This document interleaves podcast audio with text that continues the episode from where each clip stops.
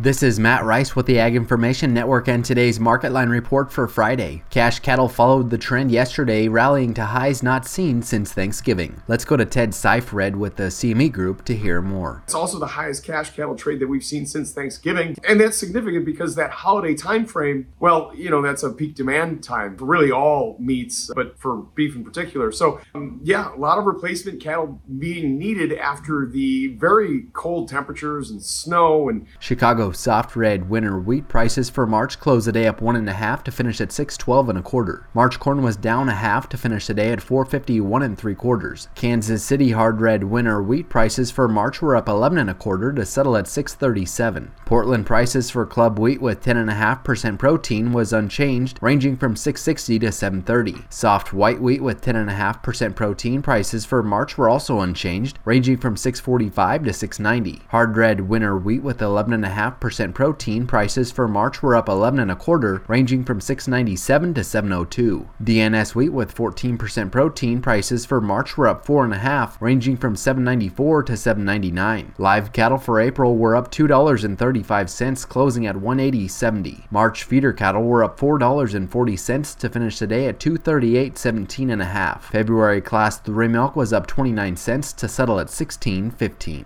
Thanks for listening to the Market Line Report. This is Matt Rice.